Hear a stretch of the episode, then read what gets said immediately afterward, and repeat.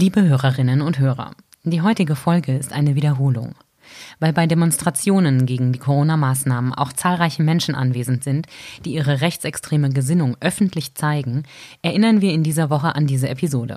Wir haben sie aufgenommen, als Covid-19 noch nicht existierte.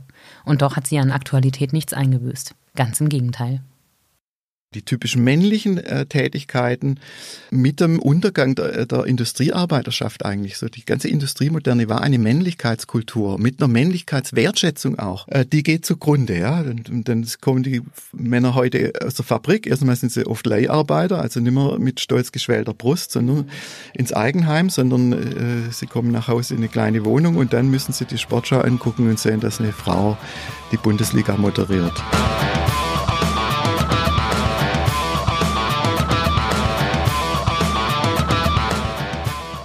Herzlich willkommen zu einer neuen Episode von Sachs Pauli. Heute geht es um die sehr spannende Frage, welche Rolle eigentlich die Erziehung für die spätere politische Einstellung spielt. Bei mir ist heute Dr. Herbert Renz-Polster aus Vogt im Landkreis Ravensburg. Er ist Kinderarzt und befasst sich schon seit vielen Jahren mit den Themen Entwicklung und Erziehung.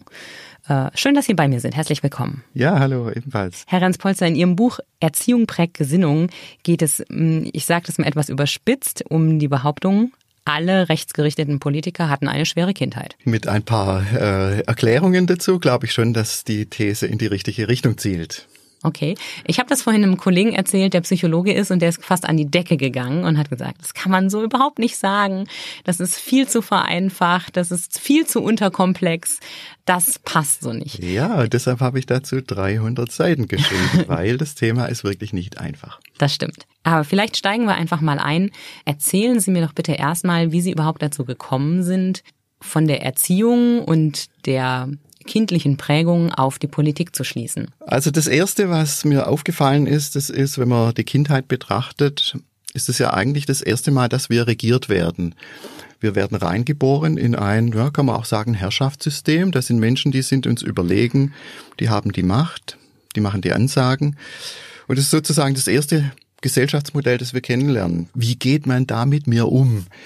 habe ich eine Stimme? Ja, diese Fragen stellt das Kind natürlich und bekommt darauf sehr unterschiedliche Antworten, je nachdem, wo es gelandet ist. Das ist ganz interessant, dass Sie dieses Zitat bringen. Das hat ja auch Elisabeth Wehner gesagt, die Frau, die zu relativ na, wie soll ich sagen, unrühmlicher äh, Prominenz gekommen ist, weil sie diesen Framing-Ratgeber formuliert hat, der für ziemliches Aufsehen gesorgt hat. Ja, Aber auch die hat genau diesen, diese Formulierung gewählt. Das ist das erste mhm. Mal, dass wir regiert werden. Mhm. Und die Form der Regierung in der Erziehung, die kann ja sehr, sehr unterschiedlich sein. So ist es, ja. Äh, Kinder landen manchmal in einem Gefälle von oben nach unten, absolut, ja. Mein Wille ist dein Wille. Wir kennen diese äh, Form der Erziehung. Aber auch vielleicht in Erziehungsverhältnissen, ähm, wo die Kinder sich unsicher fühlen und dann natürlich auch einen anderen Blick auf die Welt entwickeln. Dort draußen ist Feindesland. Dort draußen ist Bedrohung. Wenn Kinder zum Beispiel äh, immer wieder die Erfahrung machen, ich komme in Not, ich komme in totalen Stress, ich bin überfordert, dann entsteht in ihnen natürlich auch das Bild von einer Welt, der man nicht, der man nicht trauen kann. Mhm. Dieses Ich komme in Stress und ich bin in Not, habe ich in Ihrem Buch so rausgelesen, dass das schon ohne große äußere Einflüsse entstehen kann, sondern ähm, schon durch mangelnde Fürsorge oder wenn sich Eltern ihres Kindes nicht annehmen, wenn es schreit oder nicht schlafen kann oder wenn ähm, es seine Persönlichkeit eigentlich nicht selbst entwickeln darf. Genau.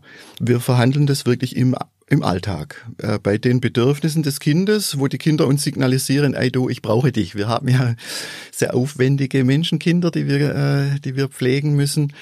Ähm, und da geht's schon mal los mit Schlafen. Ja, zum Beispiel ein Kind äh, fordert äh, Begleitung in den Schlaf. Manche Familien lassen sich drauf ein.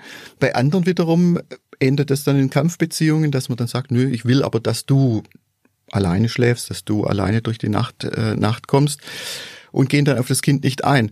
Auf der anderen Seite der Gitterstäbe sozusagen sieht es dann so aus, dass das Kind die Erfahrung macht, ich bin allein, ich bin überfordert, ich bin hier total im Stress, äh, niemand kümmert sich um mich und speichert, wenn das immer, immer wieder als Reaktionsmuster zu sehen ist, speichert das Kind dann auch tatsächlich ab, ja, hier ist, hier ist Kampfgebiet, ja, hier, hier bin ich alleine. Also es sind ganz normale, ganz normale Sachen oder am, am, beim Essen, ja, rund ums Essen. In manchen Familien sind da Kampfbeziehungen, ja. Du musst so essen, da geht's am Tisch zu wie äh, ja, wie in einer Erziehungsanstalt. Tu dies nicht, äh, tu jenes nicht, esse dieses, jenes nicht und so weiter. Das ist natürlich ein anderes Klima, wie wenn Eltern zunächst mal einfach einen vertrauensvollen Blick haben und sagen, ich stelle mich auf dich ein, ich will dich kennenlernen, ich begleite dich in deinen Bedürfnissen. Das klingt total nett, aber wenn ich mir vorstelle, so ein Rabauke sitzt da, schmeißt mit Spinat um sich, schreit und will nicht essen, ähm, dass ein verständnisvolles Begleiten vielleicht auch nicht immer ganz einfach ist. Ja, das Wort verständnisvoll höre ich da gerne, weil der erste Schritt natürlich schon das Verständnis ist. Ja, was macht ein kleines Kind mit Spinat? Das ist die Frage. Ja, dann sagen die Eltern, es ist gesund, aber vom Kind aus betrachtet gibt es sehr, sehr gute Hinweise, dass Kinder ganz normalerweise, ganz natürlicherweise im Kleinkindalter durch eine Phase gehen, wo sie es einfach mit Gemüse schwer haben. Ja, das ist äh, in den Kindern eigentlich aus der Menschheitsgeschichte angelegt, dass die jetzt erstmal sortieren müssen. Jetzt stehen sie auf eigenen Füßen, erforschen die Welt auf eigenen Beinen, muss man sich vorstellen. Dann müssen die zuerst mal gucken, was ist hier gut für mich und was nicht. Und in der Natur stehen halt giftige und weniger äh, oder nahrhafte und giftige Dinge eng beieinander. Das heißt, die sind eine Zeit lang ganz kritisch und sortieren zuerst mal, ähm, was tut mir gut. Und Bitteres steht in der Natur für giftig. Das stimmt. Und deshalb haben die Kinder, äh, weiß man aus äh, Forschungsarbeiten, äh, haben ein ganz deutliches äh, Bitterempfinden im zweiten, dritten, vierten Lebensjahr, weil es nicht gut ist, wenn der Körper äh, Giftstoffe abbekommt. Und deshalb meiden sie eine Zeit lang auch Bitteres. Manche Kinder mehr, manche weniger, aber Kinder müssen, äh, Eltern müssen einfach verstehen, Gemüse und Kind das ist ein langer Lernprozess. ja, da muss ich ja. keine Kampfbeziehung aufnehmen, sondern ich muss klug sein und ich muss auch gütig sein. Ja? Und deshalb, mhm. wenn man Stress hat, ist okay, aber daraus dann äh, so eine Beziehungsstruktur zu machen, ich zwinge dich, das geht gar nicht. Ich zwinge dich ist für mich ein totaler Schlüsselsatz in dem Zusammenhang, denn ähm, Ihr Buch kommt immer wieder auf das Thema autoritäres Verhalten zurück. Und wenn ich Sie richtig verstehe und Ihre These richtig verstehe, dann sagen Sie, Kinder, die unter sehr strikten Regeln aufwachsen, die mit Strafen rechnen müssen, die möglicherweise sogar äh, psychische oder physische Gewalt erleben, sind sehr viel anfälliger dafür, später als Erwachsene einen autoritären Führer als richtig und gut äh, anzusehen. Korrekt. Und zu sagen, ich kenne mich in diesem System aus, ich weiß, wie es funktioniert und ich weiß, wenn ich mich unterordne, äh, passiert mir nichts. Das ist der eine Punkt. Und der, der quasi den Stress verursacht, also der autoritäre Führer, ist eine starke Person, der ich vertrauen muss. Genau. Meine einzige Sicherheit auch. Und äh, äh dieses ist tatsächlich das Grundmuster, das Kinder abs äh, abspeichern, wenn sie aufwachsen, ohne mitgestalten zu können, ohne mit ihren Bedürfnissen durchzudringen. Dann speichern die ab, ja, äh, hier lebe ich mit Menschen, äh, da habe ich nur eine, eine Chance, mich unterordnen und Stärke, äh, Stärke bekommen, äh, indem ich mit dem Programm gehe. Und das ist Autoritarismus, ja. Aber das kann doch nicht alles sein. Also wenn ich mir jetzt Menschen aus meinem Umfeld vorstelle, von denen ich zum Beispiel weiß, dass sie streng erzogen werden, äh, wurden, dann sind die noch lange nicht alle irgendwie, äh, die haben noch lange keinen Hang zum Rechtspopulismus. Und äh, ich kenne auch Menschen, die sehr streng erzogen wurden, die auch in ihrer Kindheit Schläge bekommen haben, die trotzdem selbst empathisch sein können, die selbst ähm, vielleicht eher linksgerichtet äh, politisch unterwegs sind. Also korrekt. Ist ein ganz, ganz wichtiger Einwand. Natürlich ist der Weg von A Kindheit nach B Erwachsenenalter nicht linear. Der ist, da gibt's viele Abzweigungen, da gibt's viele Beziehungsmodelle, die wir neu kennenlernen. Äh, dann auch beim Großwerden, die vielleicht glücklich sind, die vielleicht äh, gelungen sind. Äh, wir überschreiben dann wieder äh, unsere ersten Arbeitsmodelle sozusagen. Also ich behaupte überhaupt nicht, dass wir an den Schnüren der Kindheit äh, tanzen, aber ich sage eindeutig, dass eine bestimmte Behandlung, nämlich eine autoritäre äh, Behandlung in der Kindheit, dass die einen Haftgrund legt, dass die sozusagen eine Verletzlichkeit anlegt gegenüber Verlockungen von äußerer Sicherheit. Es ist bei manchen politische Strukturen, ja, manche äh, verschlägt es auch in, was weiß ich, äh, autoritäre Glaubensrichtungen. Autoritarismus ist ja nicht nur eine politische äh, Struktur, sondern das kommt auch in Fußballvereinen vor, ja, auch in Fußballvereinen, die ganze äh, Ultragruppen, das sind autoritäre äh, Veranstaltungen, Religionen zum Teil sind autoritäre äh, Orientierungspunkte. Und ich sage, äh, dass wenn Kinder keine innere Heimat, keine innere Sicherheit anlegen können in ihrer Kindheit, dann entstehen dadurch Wege der Verführbarkeit. Welchen Weg wir dann gehen, ja, manche zieht's in die Depression, ja. Andere wiederum machen im Leben vielleicht dann, zieht's auf die Überholspur, die machen dann tolle Erfahrungen mit sich selber, die gehen dann in eine andere Richtung. Manche gehen in eine soziale Dominanzorientierung, so wie das auch genannt wird, also die andere Form des Autoritarismus eigentlich, dass man sich als überlegen betrachtet. Ja, da gibt's viele Leute, die meinen, mir gehört die Welt, ich bin überlegen. Trump. Zum Beispiel, Donald Trump ist ein typischer social, äh, sozialer Dominator, ähm, also diese Spielform des äh, Autoritarismus. Und wer wo landet, ich sage überhaupt nicht, dass das festge äh, festgelegt ist, sondern es gibt einen Haftgrund. Und dass es einen Haftgrund geben muss, das kann ich Ihnen eindeutig belegen, denn wenn Sie auf die rechte, also auf die stramm rechte Seite, wir reden von autoritärer Rechten, nicht von konservativer Rechten, sondern autoritären Rechten schauen, dann sind da ja sehr wohl Menschen, die denen es im Leben überhaupt nichts fehlt, ja, wo man sagt, sagt ja oft, die sind vielleicht abgehängt oder haben irgendwelche Probleme mit der Welt, äh, sind von der Globalisierung verunsichert nee, oder so. Im Gegenteil. Da sind ja auch viele Bildungsbürger dabei, genau. die finanziell wirklich gut gestellt sind, äh, die die Nachteile, die sie fürchten, bisher zumindest genau. nicht am eigenen Leib erlebt haben. Äh, genau, und also, trotzdem, also obwohl sie eigentlich Rückenwind haben, äh, zieht sie nach stramm rechts. Umgekehrt gibt es sehr viele, die wirklich in Not geraten sind, die wirklich Abstiegsängste haben, die wirklich äh, den Winden der Globalisierung wirklich ausgesetzt sind, aber trotzdem widerstehen sie. Ja, trotzdem zeigen sie nicht mit dem langen Finger auf äh, Schwule oder auf Moslems oder sonst irgendwie. Also manche widerstehen, und manche zieht's, obwohl sie eigentlich jetzt äußerlich keinen Grund haben, zieht es nach rechts. Das heißt, da muss ein Haftgrund da sein. Das kann man nicht einfach erklären. Da sind halt draußen ein paar Faktoren. Äh, es sind Leute frustriert, wie man früher ja gesagt hat, ja, die Arbeitslosigkeit oder so. Ähm, nein, das spielt sicher eine Rolle. Aber da muss noch was dazukommen. Ja, da ist ein fehlendes Glied und das fehlende Glied ist dieser Haftgrund. Und da blicke ich eben auf die Kindheit. Jetzt stellen Sie in Ihrem Buch fest, dass eigentlich alle, Sie nennen die Bannerträger der, ähm, des Rechtspopulismus, ähm, dieser Faktor eint, dass sie eine, dass sie in der Kindheit erbärmlich behandelt wurden.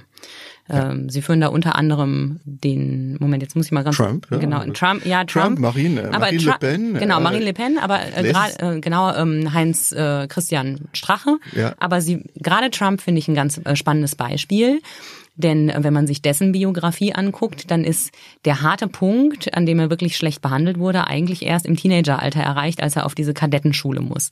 Vorher liest man, ich war jetzt natürlich nicht dabei und kann da nur äh, sagen, was ich aus anderen Quellen äh, erfahren konnte, scheint zumindest seine Mutter ja eine ähm, recht warmherzige und Frau gewesen zu sein. Oh, offensichtlich ist das nicht richtig. Die, äh, eine abwesende warme Frau vielleicht, ah, okay. die ihre Wärme vielleicht auf äh, Partys der äh, Upper Class äh, verströmt hat, aber sicher nicht, sie war keine verlässlich verfügbare Person im Haushalt.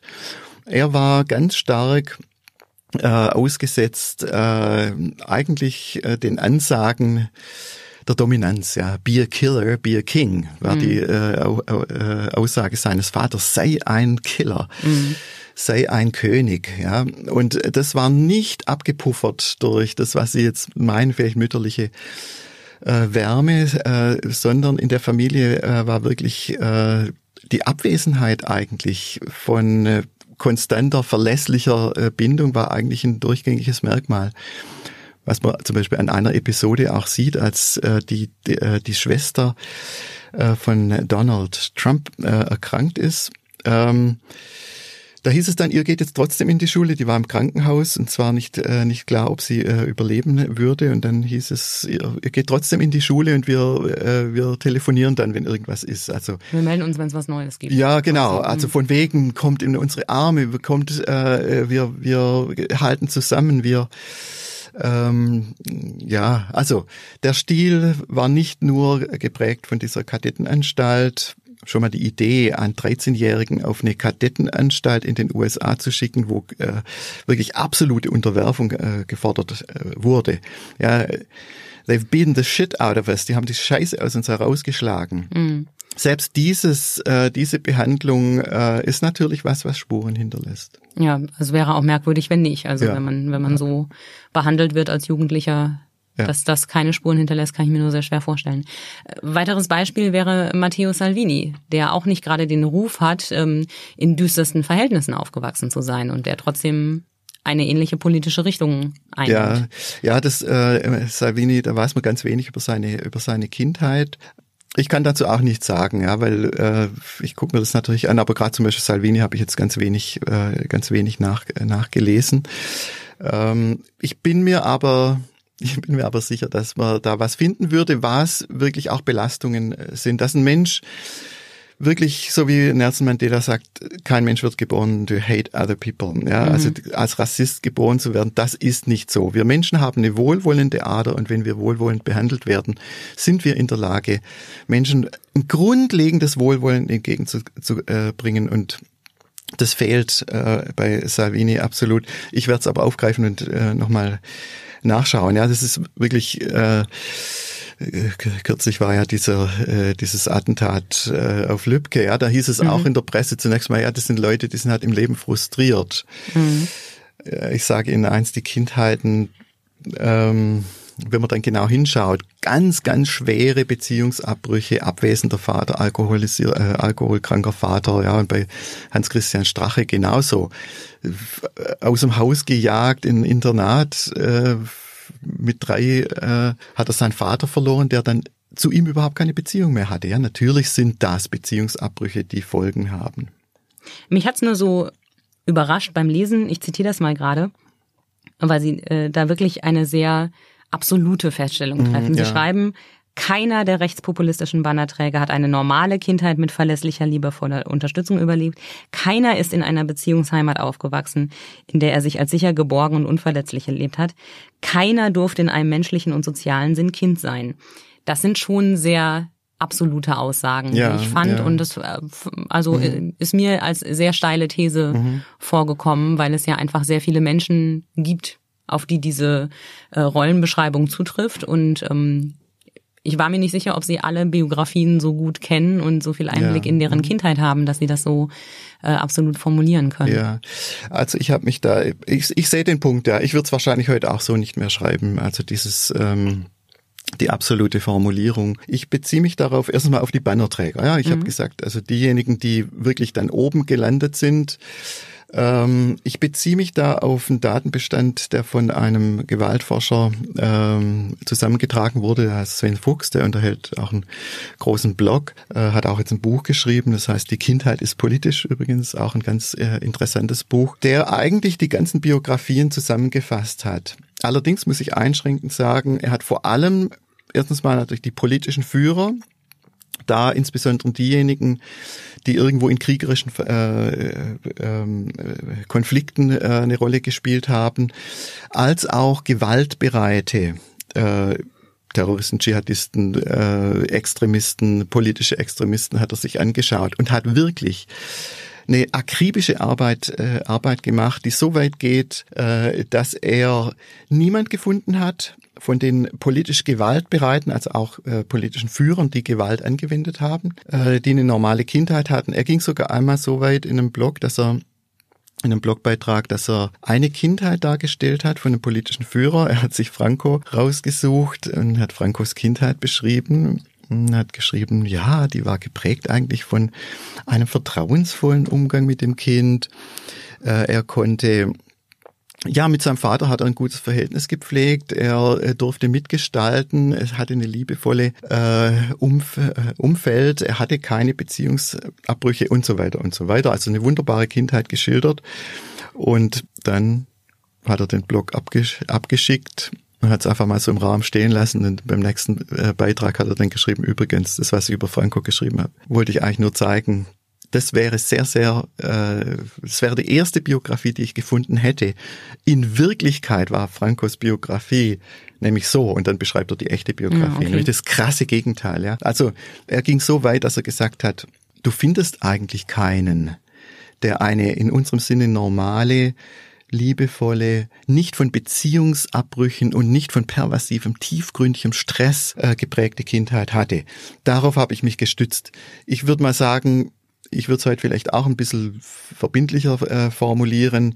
Und ich beziehe es sicher nicht auf jeden, der diese Meinungen hat. Mhm. Also wenn, wenn Leute, ich kenne viele Leute, die, die sind stramm rechts, die haben stramm rechte Vorstellungen, die finden Flüchtlinge ganz schrecklich ähm, und ähm, sehen das Programm eben als für sie positiv an da würde ich nicht den Vorwurf machen, du musst jetzt, du hast bestimmt eine ganz furchtbar schreckliche Kindheit erlebt, aber, aber eindeutig, da muss irgendwas gewesen sein, was einen Haftgrund geschaffen hat. Da ist sicher was gelaufen, was dir ein Urvertrauen äh, in die Welt genommen hat, weil der Blick auf die Welt als feindlich, äh, bedrohlich, der kommt nicht, nicht von ungefähr. Jetzt haben Sie vor ein paar Minuten im Nebensatz die Moslems und die Homosexuellen genannt die ja auch äh, in dieser politischen Richtung ein ziemliches Feindbild darstellen. Was hat es denn damit auf sich? Also wie stören die das Sicherheitsbedürfnis? Da geht es ja auch irgendwie darum, äh, in Ihrem Buch kommt immer wieder das Wort vor Offenheit und Empathie. Äh, wie passt das alles zusammen? Ja, äh, das ist interessant, wenn das erste, was mir eingefallen ist, Moslems und, äh, Homosexualität ist ja äh, ein doppeltes Thema eigentlich, weil das Interessante ist, dass ähm, die Migrantengruppen, die wir äh, am meisten äh, haben hier bei uns, die kommen ja äh, vor allem aus Afrika, äh, subsaharisches Afrika, aber auch Nord, äh, Nordafrika, aber auch äh, Naher Osten, Mittlerer, äh, Mittlerer Osten. Das sind eigentlich die am meisten autoritären äh, äh, Gebiete der ganzen, der ganzen mhm, Welt mit genau. den autoritärsten Kindheiten und die bringen im Gepäck natürlich auch autoritäre Haltungen. Mhm. Und dazu gehört zum Beispiel Homophobie, also äh, Hass auf, äh, auf Schwule, aber auch Frauenfeindlichkeit, absolut. Auch ganz harte autoritäre Erziehungsmuster, äh, religiöser Überlegenheitswahn. also die bringen eigentlich genau dieses mit, was die, die sie am meisten kritisieren, nämlich die, äh, die, die stramm Rechten hier eben auch aufweisen. Also genau, das, das Verrückte ist, die sind sich ziemlich ähnlich eigentlich. Die sind sich, ne? die sind sich verdammt ähnlich. Ja, das wird, wird auch thematisiert, äh, dass man es wirklich traurigerweise sagen muss, die sind sich eigentlich am, am, aller, äh, am allerähnlichsten. Äh, es gibt eine Journalistin, die in Ägypten geboren wurde und sie hat eine amerikanische Staatsbürgerschaft und wechselt manchmal alle paar Jahre von äh, Ägypten nach Oklahoma.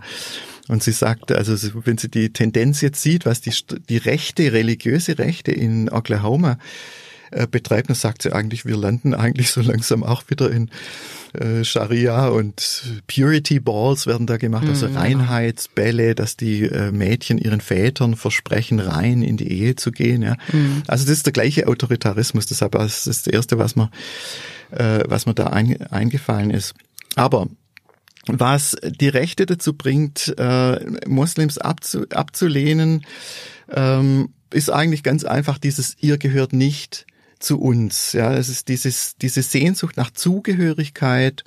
Ich gehöre zu einem Volk, das ich eben als überlegen, als rein äh, und als gut empfinde. Und deshalb ist das eigentlich der Ausschluss äh, der Moslems innerhalb der rechtsautoritären Bewegung selber. Aber gibt sehr unterschiedliche Meinungen dazu. Also die so intellektuellen Führer äh, der rechtsautoritären Bewegung, Lichtmesch zum Beispiel, die sagen, der Feind ist nicht der Islam, weil die erkannt haben, die sind ja eigentlich, sind wir ganz ähnlich ver verortet. Ja, wir wollen Struktur, Ordnung, Führerschaft. Das ist das gleiche, äh, mhm. äh, gleiche Prinzip. Das sind gar nicht unsere Feinde, sondern der Feind ist der Liberalismus. Also weltoffenes Denken, Pluralismus, Feminismus. Das sind die eigentlichen äh, Hotspots. Ja, das sind die eigentlichen äh, roten Flaggen, die dann die äh, hochgehen lassen. Stichwort Feminismus finde ich ein ganz spannender Aspekt in Ihrem Buch, ähm, der mir mehr Fragen offen lässt, als er beantwortet hat. In Deutschland ist es so, dass in den rechten Kreisen deutlich weniger Frauen sind als beispielsweise in Frankreich. Wenn ich Ihre These zugrunde nehme, dann ergibt sich für mich daraus der Schluss, dass Frauen in Deutschland als Kind anders erzogen und anders behandelt wurden als zum Beispiel in Frankreich. Oder das was eine, dahinter? Das wäre eine, äh, eine Interpretation. Äh, eine andere Interpretation, der ich zuneige, ist, äh, der Rechtspopulismus ist in unterschiedlichen Kulturen, unterschiedlichen Ländern sehr, sehr unterschiedlich verfasst, also in seiner politischen Grundstruktur. Man äh, sieht zum Beispiel in Frankreich, äh, da ist der Rechtspopulismus so eher die Masse des kleinen Mannes äh, findet sich wieder in der Bewegung von äh, Marine Le Pen. Während bei uns sich eigentlich, kann man nicht sagen, die, die, der Rechtspopulismus ist nicht eine Bewegung des, äh, des kleinen Mannes äh, oder der Abgehängten, sondern das ist ein durchgängiges gesellschaftliches Phänomen. Das ist in den USA genauso, Bildungsstandard auch. In äh, Frankreich zum Beispiel ist eindeutig äh, eine schlechtere oder eine, äh, niedrigere Bildungsgrad ist äh, äh, verbunden mit äh, Wahlverhalten, also mit äh, Zuneigung zu Marine Le Pen, während das bei uns eben nicht so ist. Bei uns gibt es einen kleinen Einfluss des Bildungsniveaus, aber eben äh, eben keinen großen. Das heißt, es sind unterschiedliche Sammelbecken. Die einen sprechen äh, jetzt mehr die, sagen wir, die autoritäre Grundhaltung an. In Frankreich ist es eher so die soziale Protestbewegung. Dort zum Beispiel thematisiert ja der Rechtspopulismus auch viel stärker soziale Themen. Ja, hm, das tut er hier gar nicht. Und hier gar nicht. Das ist ja auffällig bei uns eigentlich, dass es, äh, man sagt, das sind die angeblich die Abgehängten, aber das Programm dreht sich überhaupt nicht darum. Das dreht sich mhm. gar nicht um irgendwelche Realität. Ja, im Gegenteil, es unterstützt ja noch die Reichen. Äh, genau, genau. Man, so man hat überhaupt keine Berührungsängste. Die soziale Frage wird nicht gestellt. Die, das scheitern die regelmäßig dran. Und deshalb ist Frankreich in Deutschland ein bisschen anders. Auch der nordische Rechtspopulismus ist zum Beispiel ein ganz anderer äh, ganz anderer, mehr konsensueller äh, Schlag. Aber man kann grundsätzlich sagen, je weiter auf der autoritär rechten Seite eine Partei verankert ist, desto mehr Männer sind dort. Also mhm. Jobbik äh, in äh, Ungarn 70 Prozent Männer, 30 Prozent Frauen. AfD 70 Prozent Männer, 30 Prozent Frauen. Republikaner in äh, Amerika 60 Prozent Männer, 40 Prozent Frauen. Deutlicher Überhang von Männern. Mhm. Also die Männer zieht es offensichtlich stärker zu autoritärem Denken. Mhm, aber, wie ich Ihrem Buch entnommen habe, werden Jungs auch grundsätzlich schon strenger erzogen und die haben es auch schwerer in der Kindheit. So ne? ist es. Die, Erzählen die Sie Jungs, mal. Die Jungs haben es tatsächlich schwerer. Aus vielen Gründen eigentlich. Da kommen viele Sachen zusammen. Zum einen sind Jungs das aufwendigere Geschlecht. Ja, das sehe ich genauso. Das sieht, ja, also das heißt, äh, damit die durchkommen, braucht es immer ein bisschen mehr, ein bisschen mehr Investition sozusagen. Die fordern mehr Beziehungen, zum Beispiel Schlafprobleme haben Jungs deutlich mehr als, als Mädchen. Ähm, die ist das Jungs, international so? Ja, ist, äh, ist so, die, die sind irgendwie bindungsaffiner, irgendwie fordern die mehr Ressourcen, die fordern mhm. mehr äh, dabei sein. Dann sind die Erwartungen an Jungs natürlich auch strenger. Das sollen also mit dem Programm laufen und wehe, wenn nicht.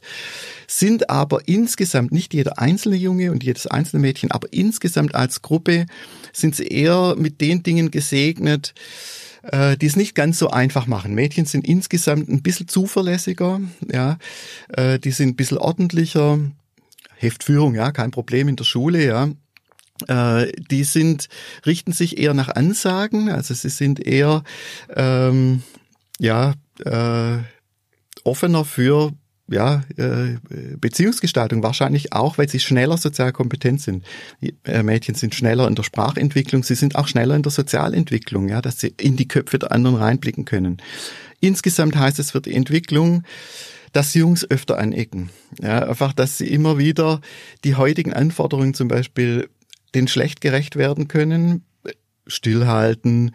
Äh, Jungs sind oft eben diejenigen, die das eben dann nicht schaffen. Die Mädchen sind schon äh, weiter. Und deshalb ist eigentlich, wenn heute von Problemen in der Kindheit geredet wird, egal ob in der Schule oder in der Familie, sogar wie gesagt beim Schlafen, dann ist es eher ein Junge, über den man redet. Ja, Schulversager, eher Jungs. Keine guten Noten in der Schule, eher Jungs. Äh, ADHS, alle auffälligen Verhaltensweisen eher Jungs. Es gibt ganz wenig, wo Mädchen stärker, äh, stärker auffällig sind. Das könnte sein, dass es auch was ein biologisches Phänomen dahinter steht, nämlich Jungs sind insgesamt man sagt auch, äh, nennt das Wort, sie sind weniger entwicklungsstabil. Das heißt, ähm, auf der Schwächeseite, wenn man mal die äh, Verteilung anschaut, schwächere Jungs und stärkere Jungs fallen mehr auf die schwächere Seite. Wovon äh, sprechen Sie, wenn Sie schwächer und stärker also Zum Körperliche Beispiel, Kraft oder äh, äh, innere Kraft? Äh, zum Beispiel äh, äh, ausführende Kontrolle, also zum Beispiel äh, emotionale Kontrolle, sogar sogar Intelligenz, wenn man das als Bellkurve aufzeichnet und die Mädchen neben die Jungs äh, Jungs stellt, dann sind die zwar insgesamt beide gleich intelligent sozusagen, wenn man wenn man Mittelwerte äh, bildet, aber die Kurve bei den Jungs ist flächer. Also das heißt, das mhm. sind mehr, die dann unterintelligent sind, also die unterbegabt sind, sind mehr bei den Jungs. Okay. Also es gibt, manche sagen, es gibt mehr Ausschuss bei den Jungs, das ist schlecht formuliert. Das haben Sie jetzt gesagt. Habe ich gesagt, ja. Ähm, also sie, vielleicht positiv formuliert, sie brauchen mehr Unterstützung, damit mhm. sie das erreichen äh, in ihrer Entwicklung. Besonders eben in unserem kulturellen Umfeld. Aber da würde ich gerne einhaken, weil wenn ich darüber nachdenke, auch wie Mädchen und Jungs erzogen werden oder ich sage mal erzogen wurden, ich weiß nicht, ob das heute auch noch so ist, aber ich erinnere mich sehr gut daran, dass es normal war, dass man sich als Mädchen als kleines Mädchen, dass man sauber sein musste. Das ist mir gerade auch total Absolut. deutlich geworden, als Sie sagten Heftführung. Von einem Mädchen wurde ja. immer erwartet, dass es eine ordentliche Schrift hat, dass ja. es seine Sachen sauber hält, dass es äh, sich den, äh, den Normen entsprechend verhält. Und ähm, es ist ja auch immer noch so, Jungs sollen wild und mutig sein ja. und ähm, alles Mögliche an Abenteuern bestehen und Mädchen sollen sich möglichst äh, ja schick machen, Nagellack ja. aufmalen. Diese Rollenbilder werden ja. uns ja auch total. total. vermittelt durch die Gesellschaft. Ja. Wie viel davon ähm, ist denn von außen aufgedrückt und wie viel davon ist äh, tatsächlich in uns angelegt? Also ich glaube. Das kann kein Mensch sagen. Aber natürlich spielt es eine Rolle. Natürlich ist das ein Resonanzphänomen, dass auch die kulturellen Erwartungen an Mädchen oder Frauen äh, klar formuliert werden. Und die gehen dann auch in diese Richtung. Ja, gehen sie in diese Richtung, weil der Zweig schon ein bisschen gebogen ist oder geht es in die Richtung, weil die Kultur das jetzt gerade so will. Wir haben da ja deutlichen Wandel und mhm. auch das spielt rein natürlich in die in die Problematik des Mannes, ja, nämlich dass eigentlich die typisch männlichen, äh, also typisch, ob kulturell oder was auch immer, manches ist biologisch, Männer sind zum Beispiel stärker, ja, dass die Straßenarbeiter Männer sind, ist für mich jetzt kein großes, mhm. keine große Überraschung, aber dass eben diese jetzt männlich geprägten Verhaltensweisen oder männlich konnotierten Verhaltensweisen die haben deutlich an Wert verloren. Ja, diese sogenannten fordistischen Eigenschaften. Ja, ich gehe in die Fabrik und ich schaffe dann zehn Stunden durch und äh, hau meine, meine Kraft rein und so weiter. Ja, mhm. das ist in der Dienstleistungsgesellschaft, wo es viel auf soziale Kommunikation und Kompetenz äh, ankommt, ist deutlich weniger äh, geprägt. Also wir leben eigentlich äh, tatsächlich in, in Zeitalter des Liberalismus, zu dem gehört, dass die Frauen eine deutlich stärkere Rolle spielen und auch eine deutlich stärkere äh, Wertschätzung bekommen. Und die typischen männlichen äh, Tätigkeiten mit dem Untergang der, der Industriearbeiterschaft eigentlich, so die ganze Industriemoderne war eine Männlichkeitskultur mit einer Männlichkeitswertschätzung auch. Die geht zugrunde, ja. Und, und dann kommen die Männer heute aus der Fabrik, erstmal sind sie oft Leiharbeiter, also nicht mehr mit stolz geschwellter Brust, sondern mhm. ins Eigenheim, sondern äh, sie kommen nach Hause in eine kleine Wohnung und dann müssen sie die Sportschau angucken und sehen, dass eine Frau die Bundesliga moderiert. Auch das noch. Auch das noch. So, und ja. damit fehlt die Anerkennung für die männliche Rolle. Und genau. ähm, also das Thema Macht spielt ja gerade bei Männern immer wieder eine riesengroße Rolle. Genau. Und es ist ja ganz egal, ob wir da von dem frustrierten Fabrikarbeiter sprechen ähm, oder von Trump. Und dazu fällt mir jetzt gerade auch ein, war ja gerade Fußball-WM der Frauen. Ähm, wie höhnisch da über die sportlichen Leistungen von weiblichen Fußballern auch noch gesprochen wird. Und zwar ja, immer von Männern. Ja, also jetzt, jetzt ja. sage ich mal was äh, mit totalem Anspruch. also ich habe zumindest keinen hämischen Kommentar einer Frau äh, dazu gelesen, sondern es sind die ja, Männer. Ist unglaublich, ja. ja. Ist unglaublich. Dabei äh, ist eigentlich auffällig, äh, wenn man es mit einem ja klareren äh, Blick betrachtet, wie viel eigentlich die Männer, die also die Fußballwelt lernen könnte, gerade bei dieser dieser WM, ja, was Fairness angeht zum Beispiel und was Regelhaftigkeit angeht.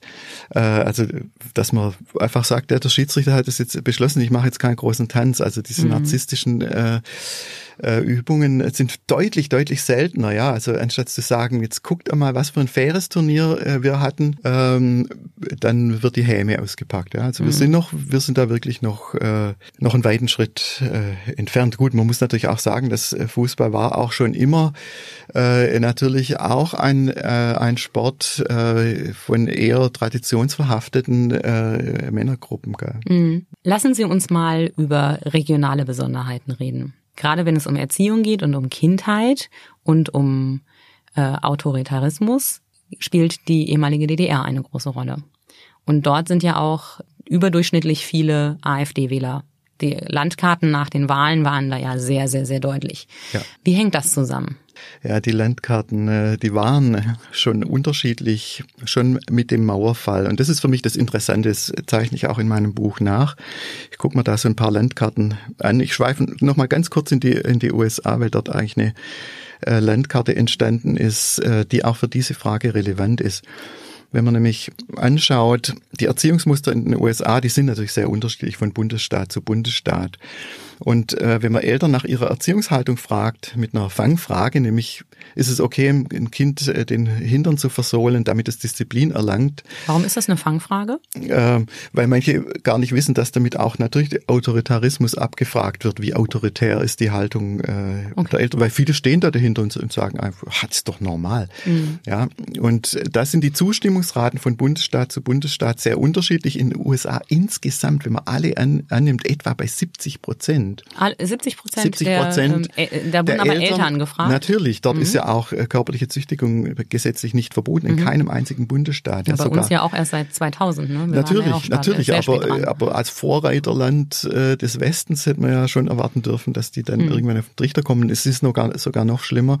Äh, dort dürfen ja noch Lehrer in vielen mhm. Bundesstaaten, besonders in südlichen Bundesstaaten, dürfen ja Lehrer noch ihre Schüler körperlich züchtigen mit Holzpaddeln, also mhm. mit so Kanu-Rudern mhm. ähnlichen äh, Dingen, ja. Für Gewaltfreiheit äh, sind die USA jetzt nicht gerade bekannt. Genau. Äh, und wenn man, wenn man sich jetzt aber die Zustimmungsrate von Bundesland zu Bundesland anschaut, Bundesstaat zu Bundesstaat anschaut und die mit dem höchsten Zustimmungsrate äh, nach oben sortiert und eine Liste draus macht, dann sind die ersten 22 Bundesstaaten auf dieser Liste sind alle an Trump gegangen. Also je höher die Zustimmungsrate zu einer strengen, äh, züchtigenden äh, Erziehung ist, desto eher ist auch die politische Landschaft äh, geprägt Richtung Strenge äh, und Hierarchie und eben äh, Autoritarismus. Ja, das ist interessant, aber stellt natürlich die Frage, ist es die Gewalt selber, also die Gewalterfahrung des Kindes? Gewalt beim Kind steht ja auch als Marker für eine vielleicht insgesamt wenig wertschätzende und ausgrenzende mhm. und harte Erziehung, ja, mhm. in der die Kinder vielleicht einfach nichts zu sagen haben und äh, wenig Bedürfnisorientierung abbekommen. Ja, das ist die Frage. Und deshalb zu dieser zweiten Landkarte, und das sind wir bei der, äh, bei der DDR, weil man weiß eines, dass DDR im Vergleich äh, mit der BRD sicherlich in der Frage der direkten Gewalt von Kindern gegenüber im häuslichen und im schulischen Umfeld sicher nicht schlechter abgeschnitten hat. Ja. Es mhm. gibt keine, keine klaren Datensätze, aber sicher nicht schlechter, weil es war offiziell verpönt, dass man Kinder schlägt. Ja. Man wollte in ja, der DDR. In der DDR. Mhm. Man wollte ja die sozialistische äh, Persönlichkeit, die dann nachher auch äh, das Banner trägt und so weiter, da passten Schläge irgendwie nicht so gut dazu. Aber trotzdem hat es eine ganz, ganz auffällige Landkarte sozusagen gegeben, und zwar direkt nach dem Mauerfall haben natürlich viele Forscher das gleich genutzt, um mal äh, dort ein, einzureisen und mhm. äh, Forschungsarbeiten zu machen und haben dann Vergleiche angestellt. Die hatten schon vorher zum Beispiel die Jugendlichen der BRD befragt nach ihren autoritären Haltungen, Fremdenfeindlichkeit, auch äh, was machst du, wenn du unfair behandelt wirst, wirst mhm. du das durchgehen lassen, wie, äh, wie behandelt dich deine Eltern und so weiter und was, äh, was hältst du davon? Auch die Forderung nach Mitbestimmung, das so ganze Fragen, 35 Fragen zum Autoritarismus, haben sie in der BRD gestellt. Dann fiel die Mauer. Was machen die Autoritarismusforscher? Hey, sie packen das und setzen sich in Zug und fahren in die DDR. Stellen die gleichen Fragen noch Stellen genau die gleichen Fragen im gleichen Kollektiv. Die Erwartung war eigentlich eher, haben Mensch, die sind auf Solidarität erzogen, auf Völkerverständigung, auf ja auch Einfügung in die Gemein, äh, in die Gemeinschaft, ja. Ähm, und das Überraschende war, dass in der DDR deutlich, wirklich deutlich stärkere autoritäre Haltungen bei den Jugendlichen zu messen waren, und zwar in allen Dimensionen. In allen diesen Fragen haben die Jugendlichen äh, autoritärer gedacht, waren auch deutlich fremden, äh, fremdenfeindlicher, obwohl es in der DDR eigentlich wenig, äh, wenig Fremde gab. Und das war noch bevor dieser soziale Wandel dann kam. Ja, da gab es noch keine Arbeitslosigkeit, äh, noch gar nichts. Die Forschungsarbeit war vor der Staatsgründung nämlich schon, also vor der Wiedervereinigung Ausbildung schon abgeschlossen. Aber warum ist es überraschend? Also wir sind ja in einem Staat groß geworden, wo Kontrolle, die Macht des Staates, der starke Führer äh, ja doch eine sehr große Rolle gespielt hat. Also wenn ich an die Geschichten denke, äh, wie Familien auch in, äh, in Angst vor der Stasi gelebt haben, wo man nie wusste, ob nicht der Nachbar äh, kontrolliert, wo man ein- und ausgeht, wo man eigentlich nicht nach links und rechts abweichen durfte. Also äh, viel autoritärer geht's ja gar nicht mehr. Wieso ist das überraschend? Genau.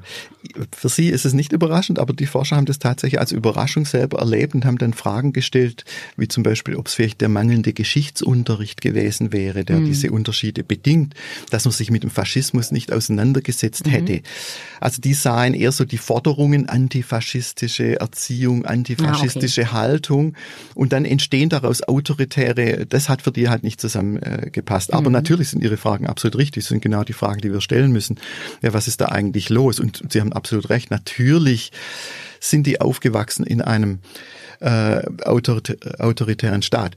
Nur, wo ist der Hebel? Man kann in einem autoritären Verhältnis aufwachsen und muss sich trotzdem fragen, wo genau wirkt es jetzt auf meine innere Haltung, mein mhm. eigenes Selbstbild? Darf ich mich wehren? Auch in der Familie. Wie ragt es dann in die Familie rein? Zum Beispiel, man könnte sagen, dort draußen, es gab ja auch, zum Beispiel, wenn man Nationalsozialismus anschaut, gab es ja durchaus, und das ist in der DDR genauso, gab es ja durchaus auch Jugendliche, die ganz anders gedacht haben und die Widerstand geleistet haben, mhm. die andere Haltungen hatten. Also irgendwo muss ein Hebel sein, wiederum, der in die Familien reingeht. Ja. Und deshalb äh, Gewalterfahrung der Kinder war es eher nicht. Das habe ich gesagt, es war mhm. relativ ähnlich. Aber wo ist Autoritarismus äh, erfahrbar geworden für das Kind? Und da muss man eindeutig auf die institutionelle Bildungslandschaft der äh, damaligen DDR anschauen. Je früher in der Geschichte der DDR, desto stärker ausgeprägt. Äh, das waren aus heutiger Sicht wirklich, wirklich nicht entwicklungsgerechte Einrichtungen. Das Wir waren jetzt quasi von den Krippen und Horten, also korrekt äh, wo die Kinder schon Korrekt. in einem sehr frühen Alter Korrekt. Äh, von, also quasi außerhäuslich, nennen sie es, glaube ich, äh, erzogen wurden. Genau, genau. Von denen, von denen reden, rede ich. Und das waren Einrichtungen mit klarer Ausrichtung auf, ich habe hier Regeln, die musst du einhalten. Und unser Ziel ist, nicht Individualität. Unser Ziel ist nicht eingehen auf die individuellen Bedürfnisse, sondern unser Ziel ist, dass wir irgendwie durch den Tag kommen und dass wir uns einfügen, einfügen, einfügen. Also ein mhm. System von Ansage ohne Widerrede. Ja, mit wirklich ganz schlechten Ressourcen ausgestattet, ähm, also Personalschlüssel, die zum, zum Himmel schreien aus heutiger Sicht, wo wir schon unsere Personalschlüssel äh, kritisch, äh, kritisch sehen. Also ein System, wo man wirklich sagen muss, es war nicht entwicklungsgerecht. Ich sage damit nicht, in der BRD war auch die Haltung zum Kind äh, jetzt auch nicht unbedingt ähm, bindungsorientiert. Auch äh, da hat Bindung ja keine große große Rolle gespielt. Nur die Kinder waren eben von diesem institutionellen Erfahrungen weitgehend verschont. Ja. Mhm. Also wir waren da auch nicht viel weiter in der, äh, in der Erziehungshaltung, wenn Kinder dort, äh, die Kindergärten in, Deutsch, in, in der BRD waren auch nicht viel äh, viel anders. Nur es war, hat eine sehr ausgedünnte Erfahrung in der BRD. Man ist dann morgens mal in den Kindergarten gegangen, vor allem nicht so früh. Hm. Und das sind wirklich ein ganz, ganz großer Unterschied, äh, wenn man die Kindheiten anschaut, dass die Kinder damals eben von ganz klein auf lange, lange Stunden, also äh, ich habe mir die Statistiken angeschaut, wie lange die Kinder dann dort in der Krippe verbracht haben. Das war gekoppelt an den, Arbeits, an den Arbeitstag. Dann muss man sie abholen. Die Wege waren lang. Besorgungsaufwand äh, fürs alltägliche Leben war hoch. Die waren in der Regel acht bis zehn Stunden in den Einrichtungen. Das ist lange. Das ist prägend, ja. Mhm. Und von klein und von klein auf. Also da denke ich, man kann klar formulieren, äh, das war eine autoritäre Erziehung. Hm. Also jetzt gibt's ja heutzutage auch viele Eltern, die ihre Kinder schon in Kindergärten geben, weil zum Beispiel die finanzielle Situation erfordert, dass beide Eltern arbeiten und ähm, auch es gibt auch Kindergärten, die schon Öffnungszeiten haben, die über sechs, sieben Stunden hinausgehen. Äh, Natürlich. Jetzt haben Sie gerade das Wort Betreuungsschlüssel gesagt. Was muss ich mir denn vorstellen? Also ich glaube, heute ist es so in diesen Gruppen mit Kindern unter drei, ähm, ist der Betreuungsschlüssel ja recht hoch. Da ist, glaube ich, eine, eine Erzieherin so für, ich glaube, dreieinhalb Kinder, korrigieren Sie mich, ja, ich weiß es nicht mehr ganz genau. Je nach Bundesland, genau, je nach Papier und Realität genau. ist auch ein genau. ganz großer Punkt. Also es ist bei weitem nicht kein, also kein Bundesland schafft das, was in, in dem Fall sind sich wirklich alle Experten rund um das Kind einig bei den Betreuungsschlüssel, aber mhm. kein Bundesland schafft diese, diese auch wirklich de facto äh, einzuhalten. Und ja. je mehr man äh, dorthin geht, wo Kinder eigentlich am meisten ein gutes äh, Betreuungssystem bräuchten, weil sie zum Beispiel zu Hause oft in prekären äh, Verhältnissen aufwachsen. Ich denke zum Beispiel äh, Nordrhein-Westfalen gibt es viele äh, prekäre äh, Situationen, die östlichen Bundesländern. Mhm. Je weiter man dorthin geht, desto schlechter werden die Betreuungsverhältnisse, mhm. desto schl schlechter sind die Personalschlüssel. Aber Personalschlüssel ist ja nur das eine. Das zweite ist ja Beziehungskonstanz. Ja, wie oft wird äh, mhm. äh, gewechselt? Je stressvoller die Einrichtungen sind, desto häufiger wechselt das Personal. Äh, für die Kinder wiederum ist das eine doppelte Katastrophe. Ja, mhm. die sind dort längere Zeiten und dann haben sie auch noch keine konstanten Bindungspersonen. Das ist eine Verunsicherung für die Kinder. Und daraus schließen Sie den, wie ich finde, sehr mutigen Satz, dass sich die politische Orientierung schon im Vorschulalter bildet den habe nicht ich formuliert, sondern den leite ich ab aus Forschungsergebnissen ja, tatsächlich. Ja. Sie haben ihn geschrieben. Ja, ich habe ihn geschrieben. Ja, ja, ja natürlich, äh, natürlich. Also ähm, da ging es um die Frage, ab wann kann man eigentlich sagen, äh, dass Kinder schon so was zeigen wie Bereitschaft zur Unterwerfung, also mhm. so eine Grundtendenz des Autorit äh, Autoritarismus. Also wie viel sie ihre eigene Wirksamkeit zum Beispiel dann auch einfordern und produktiv äußern können. Und da gibt es eben Hinweise, dass schon frühzeitig äh, Kinder auch ihre erfahrene Erziehung auch widerspiegeln in dem, wie sie andere behandeln. Mhm. Also zum Beispiel äh, wird es getestet an Situationen, die zweideutig sind. Ein Kind schuckt ein anderes Kind an an der Schaukel und das Kind fällt runter. Man zeigt dann ein Video äh, von dieser Situation. Ist es Absicht von dem Kind? Also kann man mhm. dem das unterstellen? Das passiert ja manchmal, manchmal was. Ähm, das sind dann schon Einschätzungen, wo dann gleich mal so eine Grundfrage stellen, ähm, wie gut sind die Absichten der Kinder, also wie werden mhm. die interpretiert. Und an den äh, Modellen sieht man, sieht man schon, dass Kinder, äh, die äh, in nicht verlässlichen Beziehungsverhältnissen aufwachsen, dass die eine deutlich stärkere Tendenz haben, äh, Schuld zuzuweisen, den langen Finger äh, auszupacken, ähm, also Grundtendenzen eigentlich von Autoritarismus. Also man kann schon sagen, da ist ein Keim da. Mhm. Das finde ich total spannend, weil ich hätte jetzt gedacht, in meiner Naivität und nicht psychologischen äh, Vorbildung, ähm, dass das viel abhängiger davon ist, ob dieses Kind zum Beispiel so einen äh, Fieslingskandidaten im Kindergarten hat, der dazu tendiert, andere Kinder von der Schaukel zu werfen. Und dass man deswegen denkt, ah, das ist auch so einer. Ähm, es gibt ja immer den Bösen, der runterfällt. Natürlich. Oder äh, dass man sagt, äh, also wenn das bei mir passiert, dann nur, weil ich runtergefallen bin oder weil weil der nicht richtig aufgepasst hat. Ich hätte das viel mehr auf die Erfahrung, die ein Kind ähm, mit einer sehr vergleichbaren Situation macht, gemünzt. Ja, aber das sind wir jetzt beim äh, Vorbild, wie, welche Vorbilder angenommen werden. Äh, das kann sein, dass ein Kind diesen, äh, dieses Rollenmuster in der Kita hat. Der Mobber, der so und so handelt. Aber je nachdem, wie Kinder dann äh, eigene Beziehungserfahrungen gemacht haben, werden sie dieses Modell ablehnen oder sie werden es übernehmen. Mm, okay. Also es ist immer beim, äh, beim Vorbild, es ist immer die eigene Haftgrund auch wiederum, welche Bereitschaft habe ich, dieses Modell als stimmig äh, zu, äh, mm. zu empfinden. Dazu passt ja auch das Bild von diesem äh, bösen Kind im Sandkasten, das alle mit der Schippe haut, dass sie auch äh, so ein bisschen mit Trump gleichsetzen. Ähm, es gibt ja diesen interessanten äh, Fall, dass sich eigentlich viele Kinder an den, an den Bösen, an den Mobbern, äh, an den Fieslingen orientieren. Hat das was mit Autorität zu tun oder hat das was damit zu tun, dass sie sagen, wenn ich in dessen Team bin, dann bin ich nicht sein Opfer? Also Kinder orientieren sich äh, je nachdem an den Fieslingen. Wie gesagt, äh, wohlwollend behandelte Kinder, die werden äh, sich nicht langfristig dem äh, Mobberbild äh, unterwerfen und das dann als, das Norm, äh, als, die Norm, als die Norm anschauen. Und das Interessante ist, dass wir jetzt eigentlich in einer Welt leben, wo die Führungsnation des Westens sich eigentlich dem Mobberkind im Sandkasten unterworfen hat. Mhm. Ja, der zeigt eigentlich alles, was wir als unzivilisiert betrachten. Er verachtet Minderheiten, er hat keine gütigen Worte äh, zu irgendjemand. Ja, es geht mhm. immer nur, ich setze mich durch auf Kosten anderer.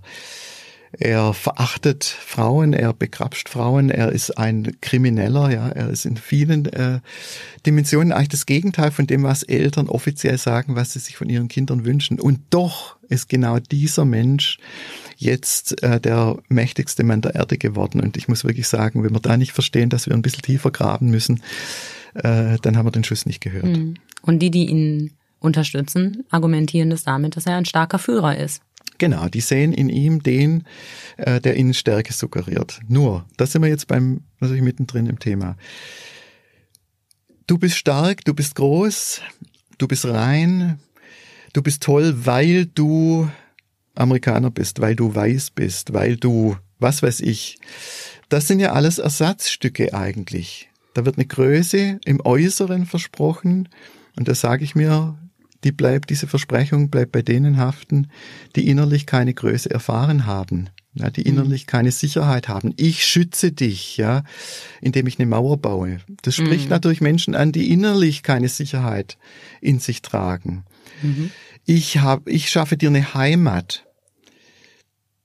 Eine innerliche. Ja, und ja, es, es, spricht diejenigen an, die innerlich keine Heimat haben, wo dann sagen, ja, dann brauche ich eine Heimat, die ist aufgebaut, das sind keine Moslems. Das Abendland ist jetzt wieder auf einmal ein Versprechen von Heimat. Wir verteidigen das Abendland. Mein Gott, wir wissen nicht mal, was Abendland ist, von wegen, äh, das ist jetzt unsere, äh, unsere Heimat. Ja, das, das sage ich einfach. Ähm, das deutet ganz stark darauf hin, äh, dass da eben innerlich diese Dinge fehlen Heimat, Sicherheit, Anerkennung. Ja. Mhm. Dann sucht man im Äußeren das, was man innerlich eben nicht hat. Mhm. Und ähm, fabuliert es sich zusammen aus abstrakten Bildern. Genau. Wie äh, dem Abendland oder einer Mauer, die mich vor irgendwas schützt. Ich bin toll, weil ich Schwabe bin. nee, hm. weil ich, äh, egal, zu einer bestimmten Einheit gehöre, einer äußerlich definierten Einheit. Das geht hin bis Blut und Boden, weil ich verbunden bin mit irgendjemand, weil ich Kameradschaft habe mit hm. jemand. Ja, alles sind äußere Strukturen, Beziehungen, die schon definiert sind, ja. Freundschaften sind ja immer so ein bisschen äh, schwierige Konstrukte. Da muss man ja vielleicht das, äh, was dafür tun und da ist man vielleicht auch äh, ja, ausgesetzt und deshalb setzt man dann auf so, ich gehöre dazu, weil. Hm. Wenn ich Ihnen dabei so zuhöre, dann überlege ich, wie sich das in den vergangenen, sagen wir mal, 50, 60 Jahren verändert hat. Auch der Erziehungsstil, auch ähm, die Art und Weise, wie Eltern mit Gewalt äh, ihre Kinder züchtigen oder es nicht tun. Ich glaube, die Generation der Menschen, die in der Kindheit Brutalität erlebt haben, ähm, fehlende Nähe hatten, äh, Kälte, fehlende Anerkennung. Das werden ja immer weniger. Heißt das, das Thema Rechtspopulismus erledigt sich eigentlich von selbst irgendwann, wenn, ich sag mal, meine Generation, in der die Offenheit für Ausländer, für ähm, andere Lebensformen, also Homosexuelle oder äh, keine Ahnung, Transgender oder so, wo die, die ähm, Berührungsängste damit viel geringer geworden sind und wo es viel normaler ist, in so einer äh, bunten, diversen Welt zu leben, wenn die sozusagen die Mehrheit der Wähler stellt, haben wir dann kein Problem mehr mit Rechtspopulismus? Sie formulieren es ganz richtig. Die, die äh, Antwort auf Rechtspopulismus wächst wirklich von unten. Äh, ihre Generation äh, ist tatsächlich hat äh, unglaubliche Ressourcen, weil sie Erziehungsmuster erlebt hat, die die das Rückgrat des Kindes fördern. Sie sind eine Generation, die insgesamt deutlich selbstbewusster ist, die insgesamt innerlich deutlich ähm, sicherer, ja, gefestigter äh, ist. Und da sind die Erziehungs, es ist der liberalere, bedürfnisorientiertere Erziehungsstil, der sich hier wie Tinte auf Fließpapier eigentlich seit dem Nationalsozialismus ausgebreitet hat. Es hat eine Weile gedauert, der Start war langsam.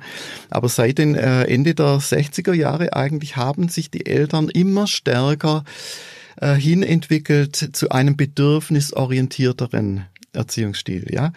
Und diese Dividende ernten wir in der Tat. Man kann ganz deutlich sagen, ähm, AfD hin oder her, ja, dass wenn man autoritäre Haltungen misst, dass die im Lauf der letzten Generationen immer stärker abgesunken sind. Mhm. Das weiß man zum Beispiel aus der Führerfrage, wenn man fragt, ist es okay, äh, dass wir einen starken Führer haben, der unsere Probleme löst, äh, auch indem er die äh, Demokratie außer Kraft setzt, dann sind es immer weniger geworden, die dem zugestimmt haben. Ja, in den 50er Und die immer Jahren. älter wahrscheinlich. Bitte? Und die, die, die, die zustimmen, genau, sind immer älter. So ist es. Und das sieht man auch an der Wählerstruktur. Äh, die AfD hat ein eindeutiges Problem und das ist der Nachwuchs. Ja. Wenn wir jetzt äh, zum Beispiel die äh, Europawahlen anschauen und hätten nur die unter 25-Jährigen genommen, dann hätte die AfD in Deutschland nur fünf Prozent der Stimmen gehabt. Mhm. Damit kann man keine Politik gestalten. Mhm. Insgesamt, und das ist wirklich was, was mir ganz wichtig ist, meine These ist, die Kindheiten spielen eine Rolle als Haftgrund für Verlockungen in der Politik, die genannt werden. Größe, Stärke, Anerkennung durch Äußeres, ja, und das ist Autoritarismus. Da entsteht für mich in der Kindheit ein Haftgrund, weil ein Vakuum herbeierzogen wurde. Ja. Mhm. Das heißt aber umgekehrt, dann müsste doch eigentlich, weil die Erziehungsstile, wie Sie ja gesagt haben, eigentlich immer bedürfnisorientierter geworden sind von Generation zu Generation, dann müsste doch eigentlich äh, die rechte Gesinnung immer stärker sich zurückgezogen haben. Und genau das ist so. Das ist nämlich anders, als es wahrgenommen wird. Wir starren natürlich wie das Kaninchen auf die äh, Schlange, auf die AfD. Ja, nicht nur auf die AfD. Wir starren auch auf Trump. Wir starren auf Trump, auch auf, Le Pen. Le Pen und wir so weiter. nach Ungarn und genau. nach ähm, genau. Polen. Genau. Also es gibt äh, genau. Türkei. Es genau. sind ja jetzt keine ähm, Genau. Äh, ja, wie soll ich sagen? Also man, man hat nicht das Gefühl, dass es nachlässt, sondern genau. eher, dass es sehr viel mehr wird. Genau, aber, aber, dickes Aber.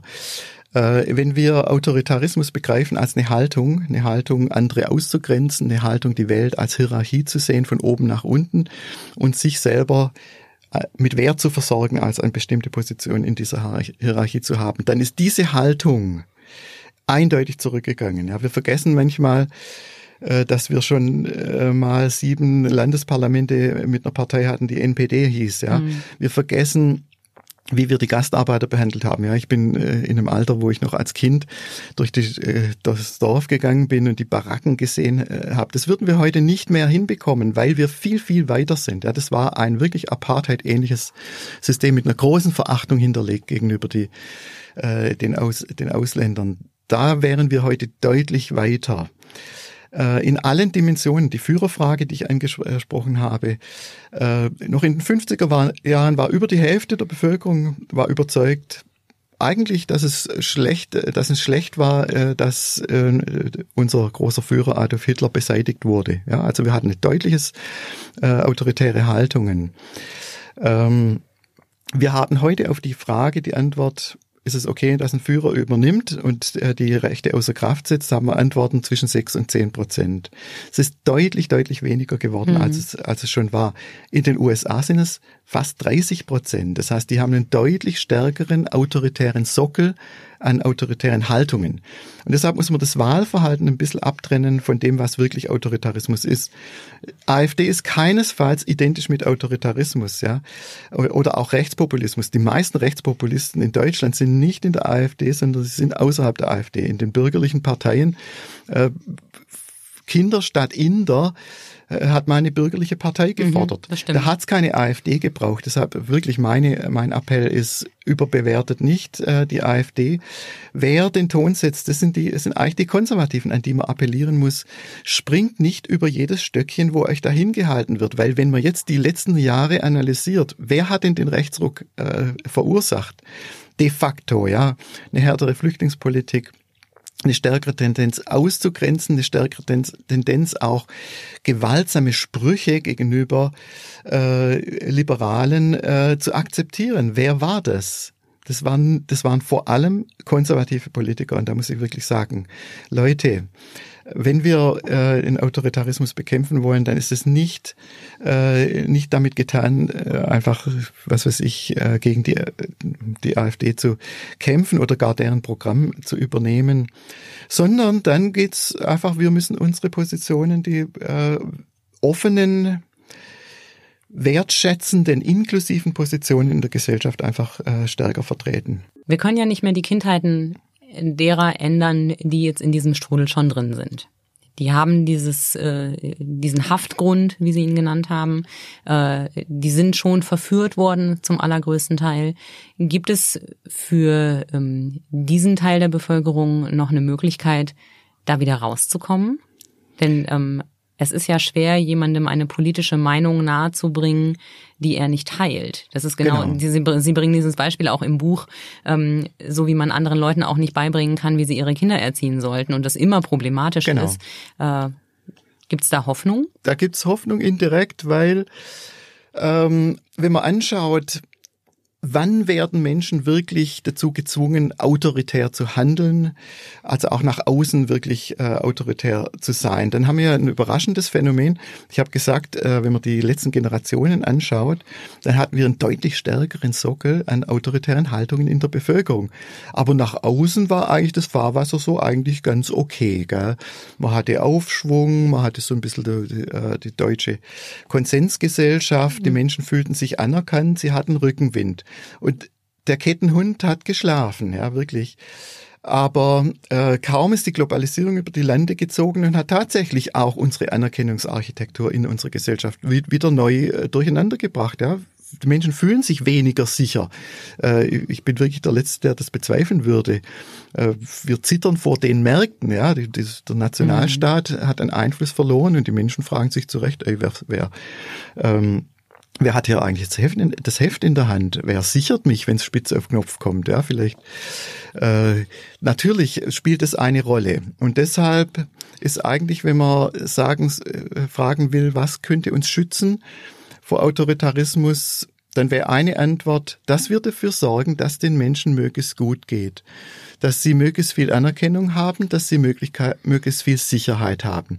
Und das auch durchaus im Äußeren, weil dann Menschen mit autoritärer Bereitschaft nicht aktiviert sind. Ja, dann, dann sind die zwar weiterhin, die haben autoritäre Tendenzen, aber sie sind äh, in der Lage, ähm, im Alltag einfach äh, ihr Ding zu machen. Sie brauchen sie nicht einzufordern, sozusagen. Genau, genau. Und deshalb ist klar, wir müssen die soziale Frage stellen. Wir müssen dafür sorgen, äh, dass wir Sicherheit und Anerkennung in der Gesellschaft äh, verhandeln. Wir können nicht weitermachen mit einer, äh, mit einem Modell, das immer mehr Menschen ausschließt, ja, bloß weil sie in der Wertschöpfungskette vielleicht nicht so gut aufgestellt sind. Ich glaube nämlich, dass eine Konkurrenzgesellschaft, wo Kinder von klein auf polt auf Ellbogen und äh, ja, ich bin wertvoll, weil ich produktiv bin, dass die natürlich durch die Hintertür eben auch eine Gesellschaft schafft, äh, in der Fürsorge äh, gar nicht mehr möglich ist. Mhm. Als ich Ihr Buch gelesen habe, ist mir ein Satz total ähm, aufgefallen und im Gedächtnis geblieben. Und da würde ich zum Schluss gerne noch kurz drauf eingehen. Sie sagen, ähm, dass Rechtsgerichtete fast nie lachen. Also ja. sie lachen über andere ja. und sie verbreiten Häme und Spott. Aber dass man sie frei laut rauslachen hört, mit jemandem zusammen, ja. kommt praktisch nicht vor. Seit ich das gelesen habe, versuche ich mich an Bilder zu erinnern, wo ich das Gegenteil gesehen habe und es gelingt mir nicht. Ähm, was hat es mit dem Lachen auf sich und würde es uns allen etwas nützen, wenn wir gemeinsam lachen könnten? Ja, das resonante Beziehungslachen ist eigentlich Ausdruck von ganz vielen inneren Ressourcen, nämlich Empathie mitschwingen können, reinschauen können in die Köpfe der anderen, die Gefühle aufgreifen und sich so herzhaft richtig da reinzulegen. Ich sage das jetzt mal kurz, weil unsere Hörer das nicht sehen können. Während Sie das erzählen, lächeln Sie von links nach rechts fast über beide Ohren. Also nur ja. darüber zu sprechen, löst in Ihnen offensichtlich schon das Bedürfnis aus resonant zu lachen. Ja, ja. ja genau. Und, und das ist, äh, es setzt aber auch bestimmte ja, Fertigkeiten, Fähigkeiten, äh, Erfahrungen voraus. Kinder haben auf ihrem Entwicklungsweg eine ganz, ganz große Aufgabe, dass sie irgendwann mal lernen, so die ganzen Gefühle der anderen abzugreifen. Ja, wir werden ja geboren sozusagen nur mit unserer eigenen Perspektive ja, auf die Welt. Mhm. Kleine Kinder, Säuglinge, Zweijährige, die haben ihre Blick auf die Welt und sind total überrascht, dass in den Köpfen der anderen eigentlich was anderes ist. Weiß man aus ganz tollen Experimenten, wo man Sachen versteckt. Und da hat man Dreijährige, einen schickt man raus. Und dann, wenn der wieder reinkommt, gucken die Kinder, die jetzt gerade was versteckt haben, ohne dass der andere das weiß, die gucken immer sofort auf das Versteck. Mhm. Ja, weil sie sich auch gar nicht anders vorstellen können, wie dass der sowieso weiß, dass das, äh, dass das Versteck da ist. Also sie können noch nicht trennen, dass der dort draußen vor der Tür, der das gar nicht mitgekriegt hat, dass der eigentlich was anderes im Kopf hat als sie. Mhm. Und so langsam bauen sie eine Perspektive auf, auf, auch genannt Theorie des Geistes, dass die anderen anders denken, anders empfinden vor allem. Und das ist eigentlich die Aufgabe der Kindheit, ja, Köpfe zusammen äh, zu stecken, gemeinsam zu spielen und sich damit auch eine Perspektive zu erspielen. Wie sieht's denn da drinnen aus? Wie ist deren Herz? Wie kommen wir da miteinander klar? Also diese Beziehungsfähigkeit, die tief, der tiefen Grund der Beziehungsfähigkeit entsteht eigentlich durch gelungene Beziehungen in der Kindheit. Mhm. Stressfreies Zusammensein. Und das Interessante ist, dass das tatsächlich auf der rechtsautoritären Seite ganz, ganz häufig fehlt. Und das ist für mich auch ein Hinweis, dass da die Kindheiten einfach in einem Stressmuster stattgefunden haben. Dass da der Stressthermostat einfach höher eingestellt war. Ich muss mich schützen, ich muss mich wehren, ich habe keine Sicherheit. Dann hoffen wir mal, dass die Kinder von heute ganz viel zu lachen haben dass sie Empathie lernen und Güte bekommen und dass äh, Menschen aus ihnen werden, die keine falschen Sicherheitssätze brauchen, um sich sicher zu fühlen. So ist es. Dr. Renz-Polzer, danke, dass Sie bei mir waren. Ebenfalls. Es war ein danke. spannendes Gespräch und ähm, ja, danke fürs Dabeisein. Ja, super. Das war Sachs Pauli, ein Podcast von schwäbische.de. Redaktion und Moderation von und mit Andrea Pauli. Für die Technik und Umsetzung ist Emin Hohl verantwortlich. Die Musik hat Tommy Hauch für uns geschrieben und eingespielt. Mein Gast heute war der Autor und Kinderarzt Herbert Renz-Polster. Sein Buch heißt Erziehung prägt Gesinnung, wie der weltweite Rechtsruck entstehen konnte und wie wir ihn aufhalten können. Wenn Sie Feedback haben, dann schreiben Sie mir an podcast.schwäbische.de. Vielen Dank fürs Zuhören. Wir hören uns.